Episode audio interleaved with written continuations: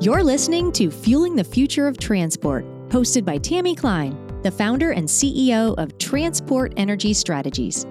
We'll talk all about the fuels and energy it takes to keep the world moving forward.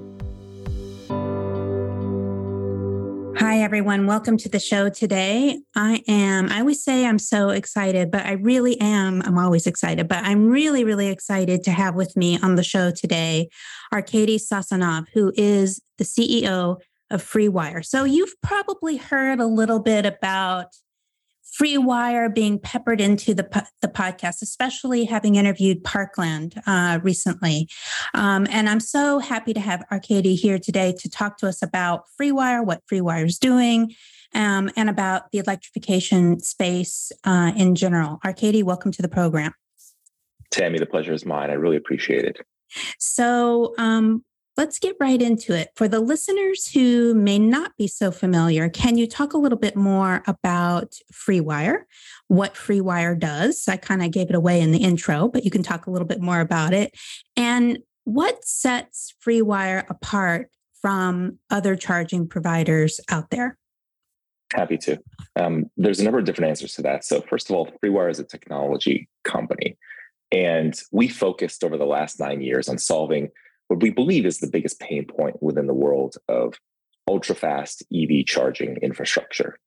And that pain point is the utility infrastructure required to support ultra fast charging. If you look at most commercial retail sites, they don't have the kind of power necessary to enable high speed, fast charging for electric vehicles. A typical gas station or convenience store may use 50 kilowatts, 50 kilowatts of power by itself, but a Tesla will consume 150 kilowatts at a minimum. And you can imagine having a, a bank of vehicles on a site that need to charge at the same time. And all of a sudden, you need a megawatt of power. And that's not the kind of infrastructure that you the site was designed for. That's not the kind of infrastructure that the utility expected that site to have. So in order to deploy high power charging, we either need to build out our aging grid infrastructure or what the technology that we've landed on and have developed and designed and brought to market is something that we call battery integrated charging. That means we've paired battery storage with high power charging, and that enables us to deliver that ultra fast charge without requiring any utility upgrades on sites.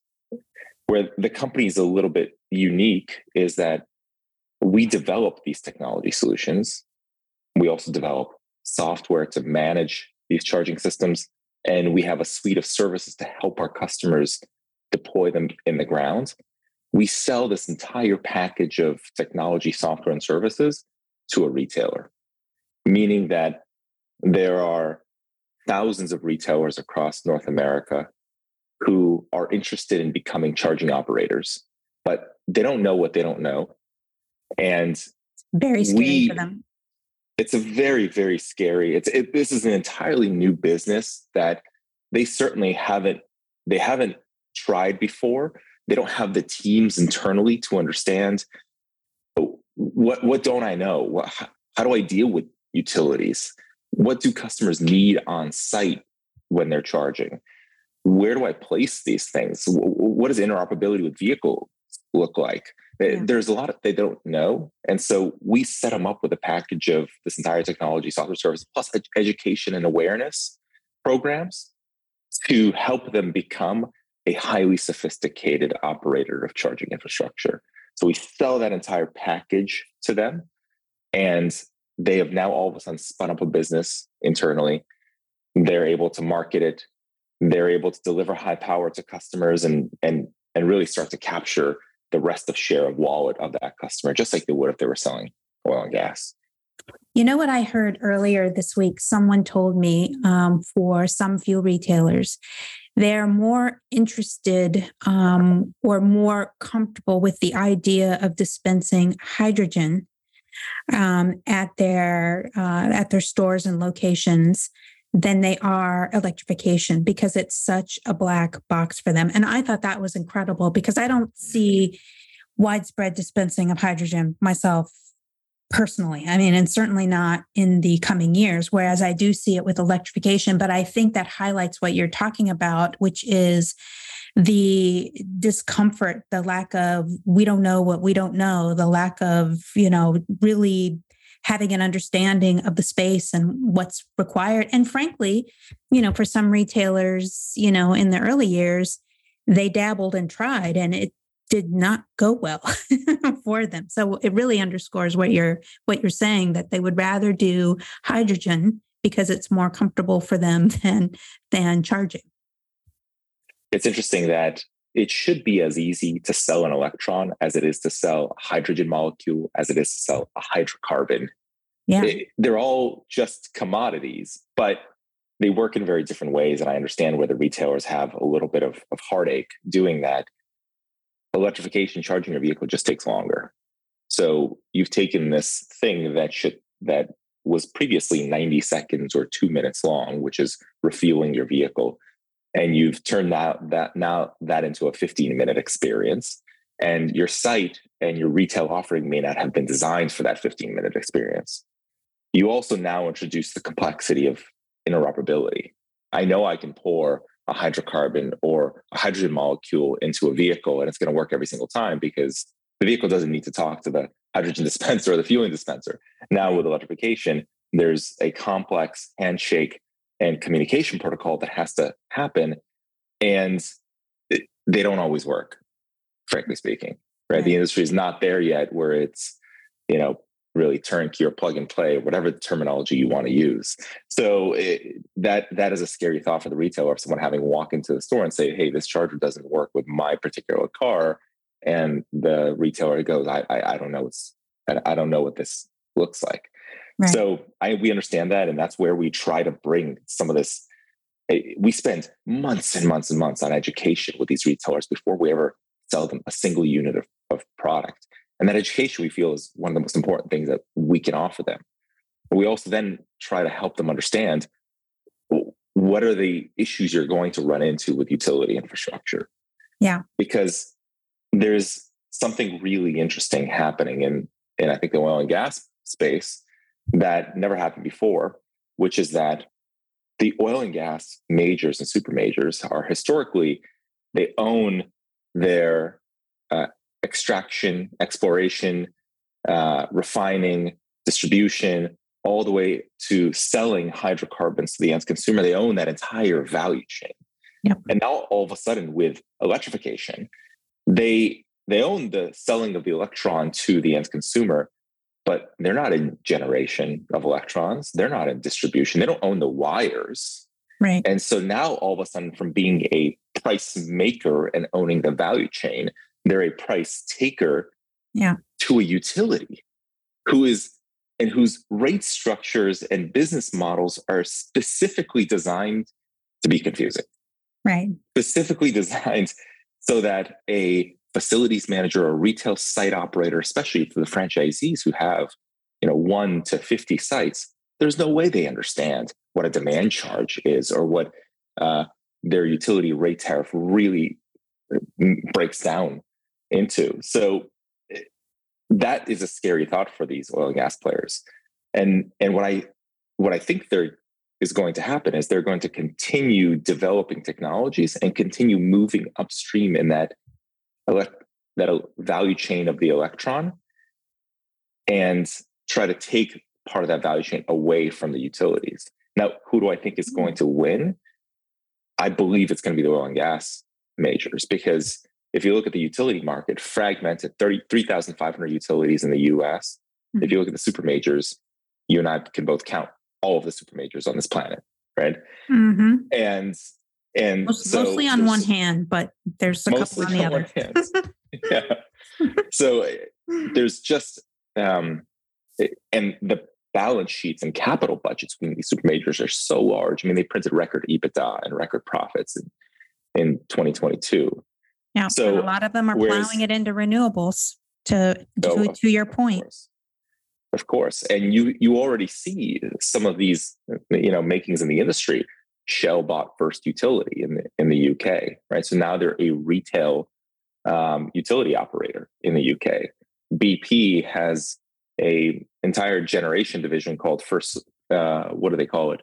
I think it's not First Solar, but it's a solar division yeah. that specifically spins up um, solar plants and and goes into the generation space. So there's there's a lot of movements in the industry to show that the integrated oil companies are really becoming the integrated energy companies, but that's to the detriment of the utilities that they're now having to face across the table. So basically, what you're saying is, or what I hear you saying is, your technology kind of leapfrogs um, to a certain extent over the utilities. And then the oil and gas, and I 100% agree with you, by the way, they want, they're going to want to control the space and it's going to be good for them in terms of their decarbonization goals and, and other sorts of things.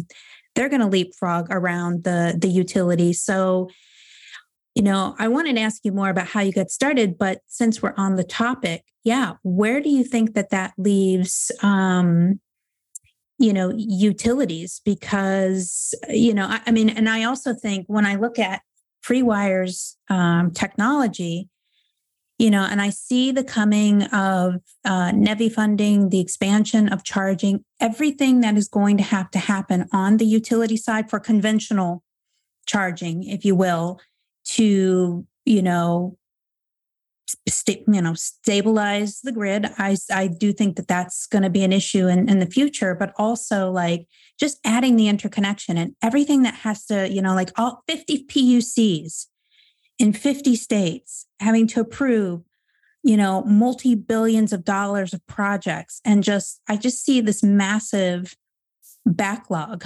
um, that has the the potential for happening. Um, to me, when I look at what you guys are doing, I'm thinking, wow, these guys are really well positioned. So is is my thinking right when it comes to like these issues that we may be seeing with with utilities, PUCs, getting projects approved, adding you know in, interconnection infrastructure to be able to support charging and it seems to bode really well for you guys. Well, your predictions are already correct. The utilities are already a, a, a hindrance, and you can you can see that there are 12 to sometimes 30 months or more delays yeah. in deployment of charging infrastructure. And it's it's not the charging companies or it's not the retailers moving slowly. It's them saying, if I need new power to this site, then the utility has to bring that service to my site. And that's a public works project. That's assessing upstream substation capacity and then running wires overhead or underground and getting them to my site. And usually it takes, again, 12 to 24 months just to get those wires to your site in the first place. And then you can install charging infrastructure on your site. And uh, that's a non starter. If you're looking at some of these programs, uh, Nevi being a great example. That was a seven and a half billion dollar announcement. That was announced in August of 2021. Correct. Right. Mm-hmm. And now, fast forward almost a year and a half to today, only one state has issued their kind of Nevi RFP. And of course, some of that delay was due to uncertainty around the guidance and the guidelines. But think about it from the administration's perspective. They're saying, we announced this money almost a year and a half ago. So taxpayers felt like they spent it at that point, right? right? There's that natural feeling. But what do we have to show for it? We're now a year and a half later. We're not seeing the charging infrastructure in the ground. There's not a single NEVI deployment, quote unquote, that's happened because the programs are just spinning up. Right. And once those programs start to get awarded in each individual state, then you're looking at another 12 to 24 months or more for the utility to build out their infrastructure. And it's hard in some of these places. Nevi is focused on infilling highways across the country. And some of those highway locations are 20 miles from the nearest utility infrastructure. And, and so you're going to look at and look back on this, and it's going to be a two to three year gap between the announcement of Nevi and actually seeing charging infrastructure in the ground and consumers feeling like, and taxpayers feeling like they got something for their money. And that does not bode well for the administration. That does not bode well for them. So what our technology is designed to do is to enable incredibly rapid rollout of charging because we avoid all of these utility infrastructure upgrades. And we just we just did this and proved this out at, at a pretty significant scale with Parkland. Mm-hmm. And you, you, spoke to Scott on another show who is who's incredible, and we work with him almost every single day. In fact, probably every single day we talk we talk to him. But Parkland said we need to roll out these sites in British Columbia, and we need to create an, a network, basically day one. Mm-hmm. Not these one-off sites here and there, and you don't create that consumer adoption. You don't create that consumer feeling of I have a location that I can go to. Yeah. So we want to just. I call it ubiquity. You need to have a sense of ubiquity for consumers to sort of really feel the comfort. So That's right. They need to know that, that they can come to your site and charge. And and so they wanted to create that ubiquity. And over the course of three months, we deployed, you know, 40 plus units um, across, I'd say 25 sites or so in British Columbia. And that's in the middle of the winter. So it was quite, quite challenging. You can imagine, you can imagine, but, yes. but we did that. And the only way that's possible is, is not relying on utility upgrades. And and so they've been very pleased. We've done this across the country. We continuously go out to retailers and we say, you don't need to go through this complex and time consuming and costly utility infrastructure project. You can go with this solution, use existing power on your site, still deliver that high power charging to, to customers. And what they what you also sort of need to understand and remember is that for every one of our units that we deploy, we call them the boost charger, mm-hmm. there's an embedded battery system that that system intrinsically it actually strengthens the grid for everyone that we deploy. For every unit that we deploy, we're actually helping the grid, not hurting it. Right. Because what we're effectively doing is flattening the demand curve. Instead of this peaky or spiky demand curve that you would typically see with high power charging, mm-hmm. where we just have a constant draw all day. Right. And it's a relatively low power draw.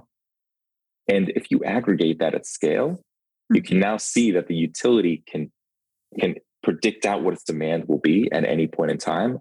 And that's actually quite helpful for the grid and serves the lower rates for all ratepayers. So um, you're you're in your question. So I want to go back and I want to ask you a bit later about the applications because they seem like they would go beyond charging, but we'll come back to that. I want to ask you about how you started uh, FreeWire because you had a successful career in finance, doing your thing uh, there. How did you go from finance to charging? What led you to to jump ship and get into this space as opposed to uh, another technology space. And you know and what was it like for you as a, a founder? Like you know coming up with this idea and then you know putting it together selling it to investors doing the whole thing. Wow. That's uh i'd love to tell you that story. So as with any good entrepreneur or founder story it starts actually starts with an immigrant story mm-hmm. and um as you can tell by my my thick accent mm-hmm. I, I, I am an immigrant and mm-hmm. I was Ukrainian. I was uh, Ukrainian. I was born, mm-hmm. and it's it's funny. I, I used to not be able to say that because nobody in the U.S. knew where Ukraine was, and and now I can actually tell people that I'm from the Ukraine. We moved to the country when in 91, 1991, and um, as soon as we moved here, my my dad needed to find a job, and uh, the and the first thing that he could find and that most immigrants find right is is driving a taxi. And so i grew up from, the age of five to watching my dad drive this taxi and and every single weekend we would work on this car. And the this this car was the lifeblood for the family right? It's what put food on the table uh, it's honestly it's what put myself and my sister through college mm-hmm. right? uh, and so it was very automotive was very important to us. This car was very important to us, and working on it every weekend was my relationship with my father. And so every weekend it would be uh, checking or changing the suspension. I did an engine swap at 11 years old, and so I wow that stuck that stuck with me, and every you know everything about automotive stuck with me. And so eventually I end up going to school. I graduated college. I, I got a career in finance, and uh, my mom was very proud, of course. Uh, but you know, I reached a point where I started to be a little bit disconnected from what I did and the work. And mm-hmm. you know, it's interesting. We were I was developing models and you know pushing these models through a an, an algorithm, and that decide those algorithms decided uh, investment decisions, and you know, and stocks were traded, and and money was moved, and pension funds maybe in five or ten years would would get more money. it right. was, and so that that was the work, and um, and that the impact there just didn't seem immediate enough for me. Right. Mm. I and I went to graduate school in in California, and during that time, I said, "Listen, this is this is my moment. Right. I have no mortgage, no kids, and it's my moment to do something. I've always wanted to do something in automotive. I harken back to those days working on cars with my father, and but uh, there was no way I could go into legacy automotive. It just oh. I, I, could see it in 2014 when I when I started this project, which is now a company, that this there was a an ecosystem forming around electrification. It was forming in the San Francisco Bay Area. There certainly were no EVs on the streets of New York or Houston. Yeah. yeah. But in the Bay Area, I saw something happening and uh, I decided it was the time to make a bet. So um, I started doing what any entrepreneur does, which is I rolled up my sleeves. I went out and asked questions of anybody who had an electric vehicle charger. Uh, and these are mostly companies like Google and Facebook. They had some chargers, but these were some retailers as well. And mm-hmm. I just walked up and I asked questions. I said, Hey, why did you install this? What are some of the pain points? And the pain point consistently over and over and over again, I kept hearing was the whole utility infrastructure build out was a pain in my rear.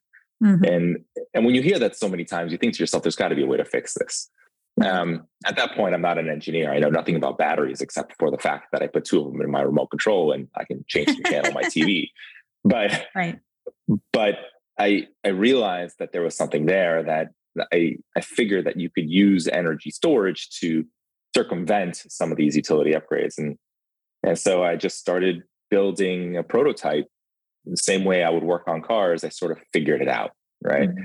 And I, I built this little prototype of a battery system on wheels that could charge people's cars. And I said, could this be the solution to your answer? I went back to those retailers. I went back to those, those corporate campuses and actually showed them what I built about two months after the conversation that we initially had. And, you know, and then there's some, there's some emotion there, right? People, um, are impressed. And this is Silicon Valley. So you see these kinds of sparks happen every once in a while, and people know what the sparks look like out here. Right, right. So I got some instant feedback. Uh, and I got a customer who said, Hey, if you could figure this out, we'll pay for it. In fact, here's a pre order and we will pay and a PO. Go try to raise money on this. And that customer was LinkedIn uh, oh, for wow. their, yeah, it was their uh, it was their director of global workplace. So, and he said, if this works, this can really solve some of our problems. I, I used that PO and this little demo and prototype that I had built and walked around, you know, with a tin cup uh, and asking angel investors if they were interested, and and some were, you know, basically scrambled up enough money to to build something real, uh, and and went on from there. When this I launched the product the first time, it was a mobile charging service, right? It wasn't what it is today, which is ultra fast stationary charging with integrated batteries, but it was a mobile charging service because that was where the market was at that point. Right. I launched right. it on LinkedIn's campus, and the uh, person moving these things around were was me. I oh was out on LinkedIn's parking lot every single day. I would wake up at five in the morning, get to the office by six, take these mobile batteries, put them on the back of a truck, get down to LinkedIn's campus by about 7:30 or 8 every morning. Wow. And and set up this charging service and then charge people's cars all day. And in between charging cars, I would grab a, a sport coat, put it on, drive over to Sand Hill Road, which is the famous road in Silicon yeah. Valley where all the VCs are lined up. Right. Uh, shake my tin cup, get back in the car, go back to LinkedIn, move these uh, mobile chargers, battery integrated chargers around and rinse Oh and my repeat. gosh. And I, and I and I did that for about six months before I was finally able to hire my first employee to do this. Um, so I ate my own dog food. You know, you kind of roll up your sleeves and do everything. Yeah. But nine years later, now here we are, and the company is 250 people. Um, so and growing. and growing, yeah, and and we've raised um, 250 million dollars in venture capital. So that that tin cup ended up being very very large. It's like a really Um, like a big flask. It's like a big uh yeah. Yeah, yeah, but it was A not without Yeti. its. Uh, yeah, it was not without its you know turmoil and you know those those chasms of death Right. are real in Right. in the world of entrepreneurship, and we we crossed many of them. Mhm. Um, but thankfully, the, the market ended up being what I expected, right? I, just me taking a bet on the fact that electrification would come. You know, there was still the conversation for many years after 2014 Mhm. that this was never going to be the market that it would be. And now we look forward to today and the automotive OEMs, the vast majority of them committed to full electric by 2030 or 2035. Yeah. There's they've announced $626 billion in spending by 2030 to develop electrified engines and platforms. So it's uh, yeah, it's no longer a you know an if. So, what specific, you know, sort of point in time, like you started in 2014, that's, you know, really it wasn't, to, to me anyway, it wasn't clear that there really was going to be a, a massive, I, I, you know, Tesla was and is a game changer. And I knew that.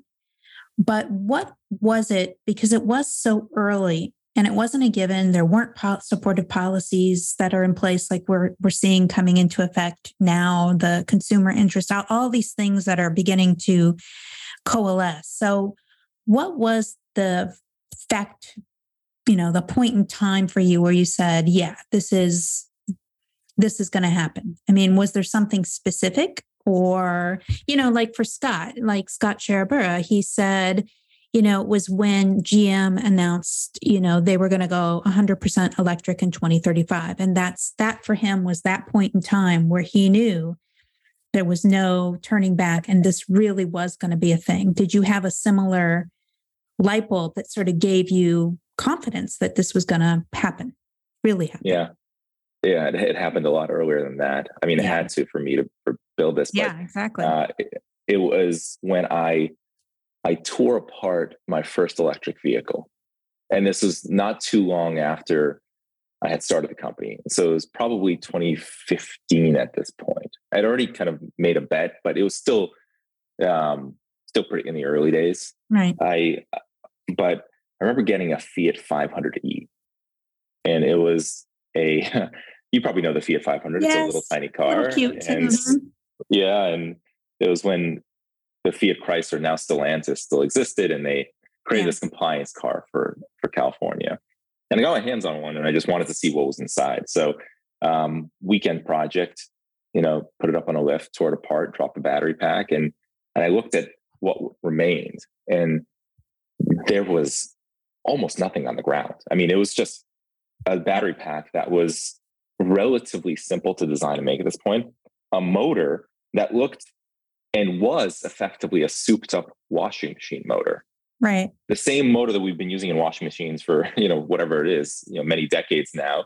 Oh my gosh. A, a more powerful version of that is effectively what's in your in your vehicle and not much else. You know, Yeah. the complexity of these combustion motors with wires and pipes and hoses and People overlook you know. that. It's very costly to produce on different platforms to boot. It's not Oh, yeah. cheap. hmm and and I just think about it now. Imagine you telling or me telling my kids, you telling your kids one day that we used to drive around and there were thousands of little explosions that happened within the hood of the car and we had to control those little explosions. So how did those explosions happen? Well, we used dinosaurs. And you know that concept seems crazy and complex. And when you look at how simple the the the platform of an electric vehicle is, you start to think to yourself, simplicity always wins. It always wins. You're going to be able to cost that down to almost nothing compared to where we have combustion motors. And at that point, I said, this this has to win.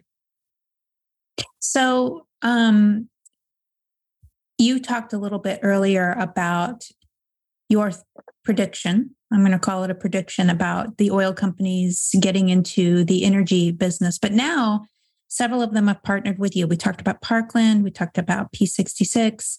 Um, you know, how did you convince them, you know, you and your team, um, how did you convince these guys? Because oil company people, in my very direct experience, they're extremely conservative and they're tough. I mean, they're really tough guys. So, how did you guys manage to pull that off with these these companies? And I know you're working with others as, as well. Yeah, me me and my team is is the the key point there. uh, but yeah, it's it's everyone from uh, Chevron and Phillips 66 with both we right. announced national rollouts and those deployments are some are on the ground and others are going live shortly um, to Parkland, uh, BP, mm-hmm. uh, Road Ranger, RaceTrac, uh, yeah. Rotten Robbie's. Um, there's Circle K and a, and a, number of others. And there are more that we're signing up every single day. And and really, well, there's a couple things we did. One is we decided early on that we believe the natural owner of the EV driver is the retailer, the oil and gas company specifically, but the retailer more broadly. Yeah. We don't want to be the ones to own that driver. And other companies in our space took a different approach, right? The, there's EA, Electrify America, and EVgo, and their focus is on owning the end customer. Right. And uh, we looked at it and we said the retailers have owned the end customer for 100 years now. They know how to upsell them car washes and coffee and candy bars. Um, they've integrated loyalty programs into their retail offerings. Yeah. There's just they are the natural owners of that end consumer. So we're going to take the approach of being a technology OEM to the retailers right. to help scale them up and to be a very sophisticated operator of charging infrastructure. That was a bet that we took in the early days. I'd say it was counter positioning. Mm-hmm. Nobody else in the EV charging space had oh, really oh, no. thought of it this way. Yeah. So we counter positioned ourselves against others in the space, which, by the way, is a very powerful strategy for an entrepreneur listening to this show. Counter positioning is one of the most. It's a it's a bold bet to make. You know, the high chance of failure, but it's a very powerful strategy if you get it right. Right. Uh, so we counter positioned ourselves, and then uh, the the market kind of proved us right, and and it really supercharged last year, as I mentioned when the the oil majors started printing record EBITDA, record profits. So if you look at the market last year, the the energy sector of the SP 500 was the only sector that actually uh, was positive. It was it was a it rose about 57 percent, whereas the entire market was a 19 percent drawdown.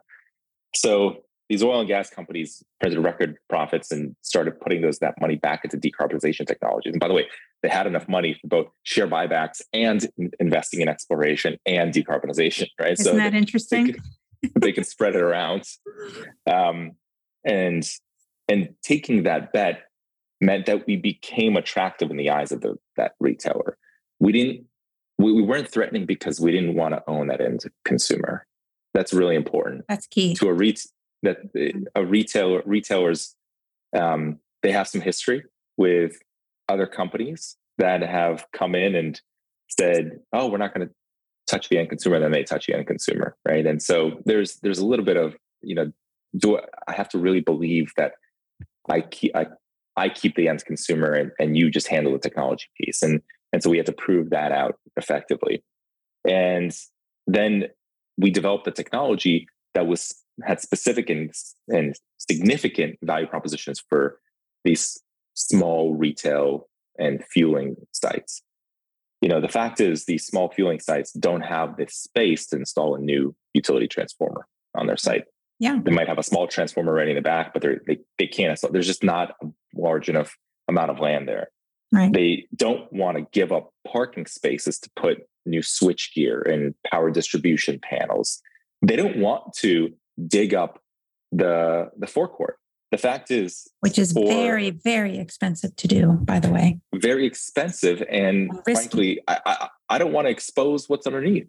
Right? Mm-hmm. I don't know what's happening with the tanks down there. I just don't want to. Mm-hmm. I don't want to open that up to scrutiny. Yeah. And so, developing a technology that didn't require that that big build out on the site, didn't require you opening up the forecourt, that doesn't require any new utility infrastructure to be deployed on site, which they don't have space for anyways, was just a really unique value prop combined with our approach of saying, you own the end customer. We we give you the technology, we help scale you up. That was a really compelling value proposition to these folks. With a couple of them, we've even taken another step. So we've said, listen, we know the holy grail for you is to be able to to to go from selling electrons to tracking that consumer and their purchasing habits within the store that kind of retail integration that integration with loyalty programs that's a key that isn't quite there in the industry today so we, we worked with one of our top retailers parkland and and to do this actually so we integrated our amp platform which is our mm-hmm. software management platform with their consumer uh, platform, which is called JOURNIE. Mm-hmm. And that integration allows them to track what's happening throughout that value chain for that consumer as they're charging all the way to, capturing the rest of their share of wallet. Right. So that right. that's really key. And it's kind of a first of its kind integration.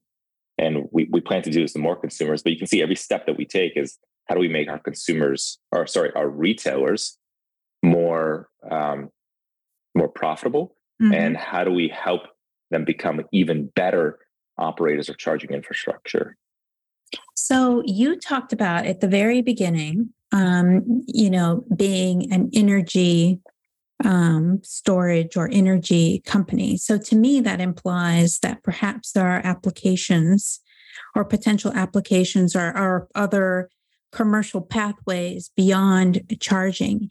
Is that true? And if so you know can you talk about what kinds of things you guys might be thinking of for the future? Yeah this is our little secret but not, not so not so little anymore. Um, so yes we're fundamentally a, a, a, vertically integrated energy storage company right we right. we make battery packs you've proven you can do it in a difficult yeah we space. make yeah we make power electronics we make battery packs we make energy management software that's fundamentally what we make now that happens to be used in an application to deliver ultra fast charging for for EVs and and that's great. But fundamentally every single day what what we're deploying on customer sites is a large format battery. Mm-hmm. And and our goal as a, as a business is of, of course we we're we're happy to to kind of solve the pain points of of ultra fast charging and we're happy to scale up retailers but there's so much excess capacity in all of those batteries that we've deployed and aggregating all that capacity and yeah.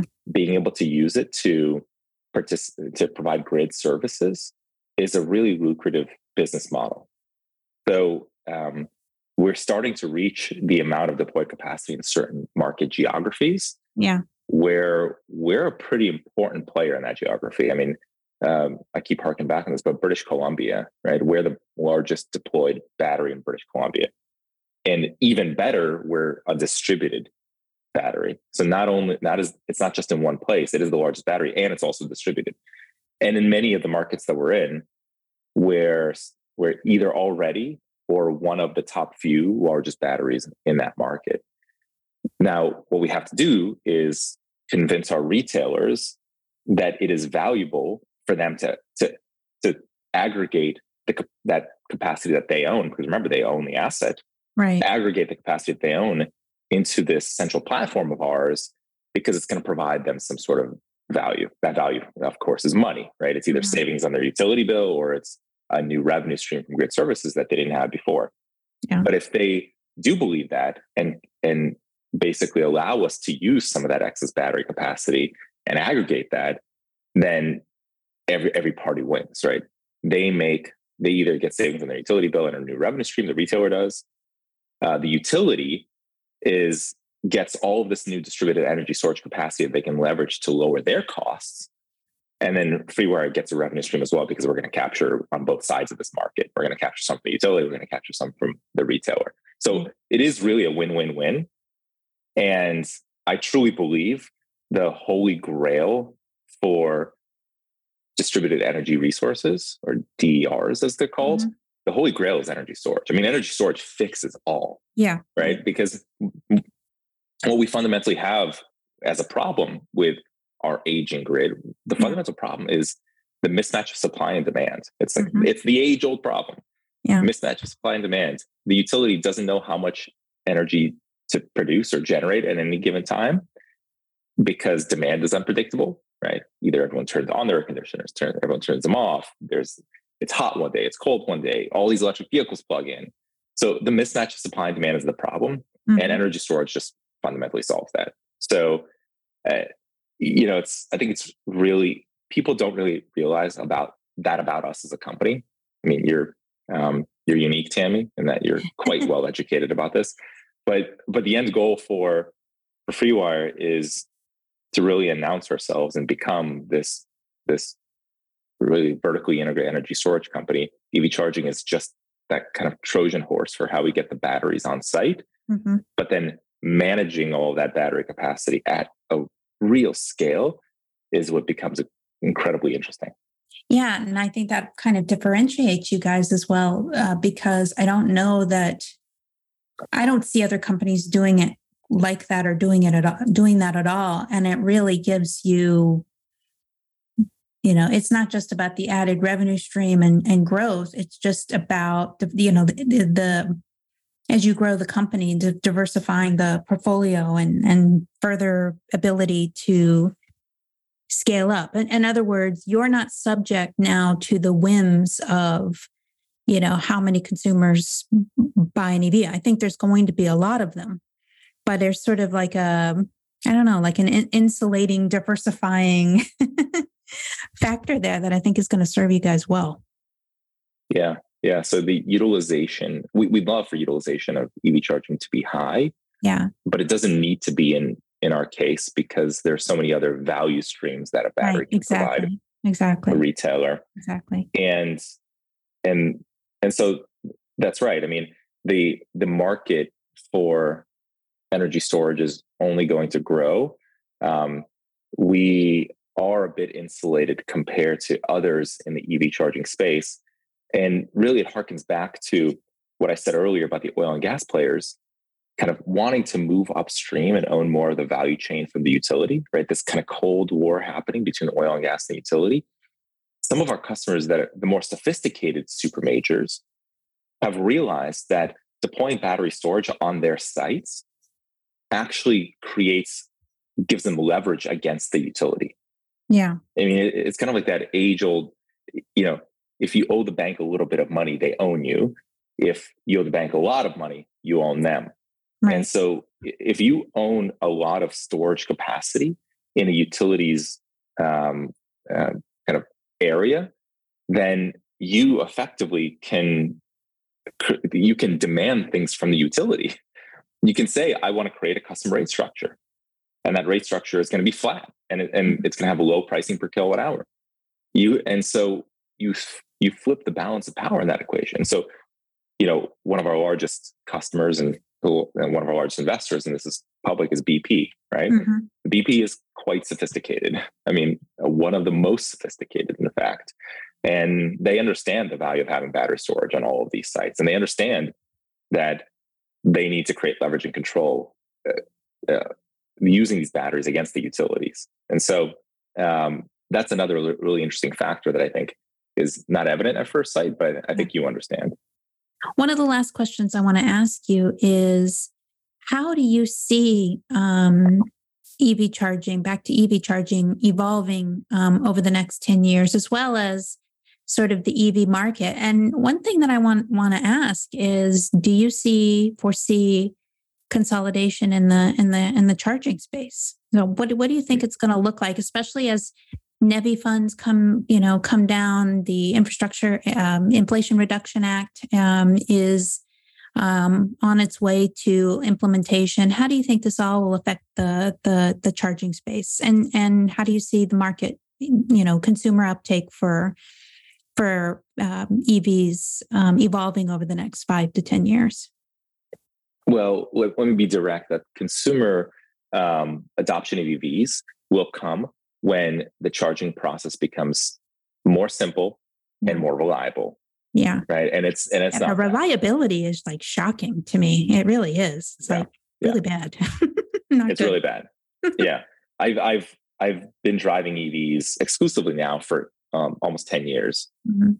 and so I've, I've again I've eaten my own dog food, and I don't have home charging. I live in a you know multi-unit dwelling here in San Francisco, so Right. I have I street park and I charge in public for ten years. So I, I trust me, I know better than most what it's like Yeah. um, and it is it is horrible. And you know we're doing everything in our power to fix that. I think we have better than industry reliability and better than industry kind of quality in our systems, but it's still it's it's not good enough. Not good enough to my standards, right? Mhm. And and so there's a lot of work that needs to be done to the industry to make sure that every time you go, you can plug in and charge. And some of the issues are are you know they're ourselves the industry shooting itself in the foot and some of the industries some of the issues are the regulator shooting the industry right Yeah. and as an example you saw recently tesla said you know no thanks to california free money because we don't want to install uh, payment systems physical payment systems on our tesla superchargers i can tell you for a fact right now that those physical payment systems those card readers that that you tap swipe dip Mhm. they are an incredible incredible pain point if- for the industry they Right. they're it's shocking how poorly they work uh, and how poorly they can handle transactions um, so you know that's one just one tiny little example of Yet the state happening in the industry. persisted. Yet the state persisted, and um, and they're up, they're prone to breakage. I can, I can tell you they break all the time because right. they, they, you know they have, they have a hole where you can insert something. I mean, you know, their water's going to get in and dirt's going to get in. They break. Right. So they uh, so there's there's issues with the industry that has to get resolved, and I believe it's it's moving in that direction, but there's still a long long way to go. Um, then I do see consolidation in the industry happening 100%. I mean, it, and it's going to happen a lot faster. When, when it starts, it's going to be a lot faster than anyone ever expected. You already see some of this. Sh- Shell bought Volta. Um, now, of course, you know, someone needed to buy Volta, right? So it was Shell stepped in and and and purchased that asset, which was a good deal for them. Mhm. You know, but even years ago, BP bought ChargeMaster, which is now uh, BP Pulse. Right. Um, Shell bought Greenlots, which is now Shell Recharge Solutions. Yep. Um, you have EV Connect was just purchased by Schneider, right? Uh, SK purchased Evercharge, Mhm. and you're going to continue to see this happen. So the big guys are stepping in, the big players who said, "That's it, I've seen enough. Let's go," and they're investing billions of dollars into into buying up different parts of the value chain of charging. By the way, the value chain of charging is super long, is is one of the you know most complex and and widest things I, I've seen out there. There's everything Yeah. from hardware to software to networks to you know uh, to on the ground field support maintenance companies. Right? There's just there's so much there. So they've they came in, but there will be a few pure play kind of charging companies who who break out of the mix, right? And these are the companies that are well capitalized, have differentiated technologies and business models, and have some level of scale, right? It would be um, hopefully we're one of those. You Yeah. know, I think we're differentiated enough and we're scaled up enough that we certainly have the ability to break out of the pack. But there will be consolidation, and and we've done some of that consolidation ourselves. I mean, we announced an acquisition about two quarters ago. We announced a company Yeah. called uh, an acquired company called Mobilyze that um, uses AI to determine what the best sites are to deploy charging and and what those cash flow forecasts look like, and and we'll continue to do it. Um, but the consolidation will will be fast and furious, and you're going to be left with you know a handful of companies in the space. So, last question, really last question, quick question. What excites you most about this space and why? Especially, I mean, you've been around for a long time, started out in your dad's, you know, garage, so to speak, um, working on cars, finance, left to start this company. It's doing well. I've seen so much, more yet to come. What's been the most most exciting thing about about it all? yeah, it was. There's been a lot of ups and downs since the start of the company, right? It was, again, it was to the to the industry as a whole. To it wasn't evident that electric vehicles were a thing until really 2019, 2020, Yeah, exactly. and I, I I was pounding the table for five, six years before that. Um, but what's most interesting to me about is what it could electrification could enable. So I think it's pretty clear at this point that that driving an electric vehicle is more cost effective than driving a combustion vehicle. And what is that? And and by the way, it's, it's a simpler vehicle, so insurance rates should come down yeah. on the vehicle because of its simplicity. Um, maintenance certainly is is almost non-existent. I, what that really enables is is enables people to live in different places and live further away. And I think combined with this uh, kind of r- remote the Zoom culture that's formed, I think it's going to change cities. Mm-hmm. I think mm-hmm. if you if it's half as expensive to drive an electric vehicle, you know, would you be willing to live 20% further away, 30% further away? Right. I, and I've always kind of thought about how that cost of that, you know, you know, in the energy, we have the levelized LCOE, a levelized cost of energy, mm-hmm. you know, model. Maybe there's a levelized cost of the mile, right? How when that drops pretty precipitously and pretty quickly, how that changes consumer behavior. And that's really what I'm trying to figure out. And I think what some of the retailers are trying to figure out as well is how does consumer behavior and traffic patterns change? I predict it will, people will live further out, mm-hmm. you know, uh, because it's going to be cheaper to get to work. I believe that with the rise of autonomy, and I don't mean full autonomy, it doesn't have to be the car self driving. But right. the fact is, I can get on the highway right now in almost any vehicle and take my hands off the steering wheel, and it's going to get me to to the exit on the highway where I need to go. Yeah. Eh, do you know what a relief that is? Right. I'm waiting for it. Yes, it's a it's yeah. a crapshoot driving where I am. I mean, you just yeah. never know. I mean, you could have an alligator spring out at you, or you could be hit by an older person. it's like anything. Yeah, that's true. but, in, but, in, Florida specifically, I mean, it's wide, wide lanes, open highways, bright yeah. and sunny. Right? There's not extreme weather conditions usually. Sometimes there's very extreme, but usually not. Yeah, not and, that often. But it's the perfect place for it, and so I use it every single day. And you know, the it it's a you know it it's a de-stressor. I'm willing to live farther because of it. And I think a lot of people are going to see that. I think that our entire our cities are going to change dramatically. One thing that, and I'll, I'll end with this story is, I was in London and I was driving. Actually, interestingly enough, uh, I left a meeting with BP and I was driving back to my hotel and I get in a black cab.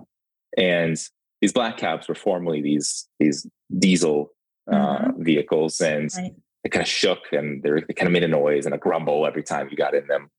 And now they they've come in and they've electrified many of these black cabs. A company called LEVC, mm-hmm. and so the the cabbie is uh, he's chat he's chatting with me. He's talkative. I tell him that my father was a taxi driver for 26, 27 years. And so we have a little bit of connection sparked up there. He tells me he's a Cleveland Browns fan, believe oh, it wow. or not. And couldn't believe it. Couldn't believe it. And um, but we talk about that a little bit. And I ask him, hey, what's, you know, how do you like driving this vehicle? And he goes, you know what? I didn't expect this, but you know, every day when I was coming home from work after driving my old black cab, I would be tired. Right. I would have that smell of fumes of diesel mm-hmm. that, you know, I would have a headache. The vehicle shook all the time because it's diesel and I'm driving 14 hours a day and I could feel the aches and pains in my shoulders and in my back. Right. Driving this car, I come home and I'm not tired anymore. I don't have headaches. The car's smooth. And just that those micro vibrations, they don't affect me anymore. My my wife tells me that I'm I'm happier, more generally more, you know, uh, awake and less tired when I come home. And when I heard that, I thought, oh my God, you know, we think EVs are are great for you know regular consumers like you and I, right? Because they happen to be more cost effective and cooler. Yeah. But for the people that operate vehicles professionally, who's who made that a career, the fact that they can come home less tired yeah it's it's it's a game changer like that that that's that's when i realized that what we were, we were doing was was really really worth it well, Arcady, thank you so much for being on the show today. It was a real treat and pleasure to to talk with you and hope you come back, especially as you guys continue to grow and scale up. Thanks for having me, Tammy. You've been listening to Fueling the Future of Transport. This show is hosted and edited by Tammy Klein, produced by Carolyn Schneer, and engineered by Alexander Nikolic. To hear more great episodes of this show, learn more, and sign up for a free biweekly newsletter, visit transportenergystrategies.com.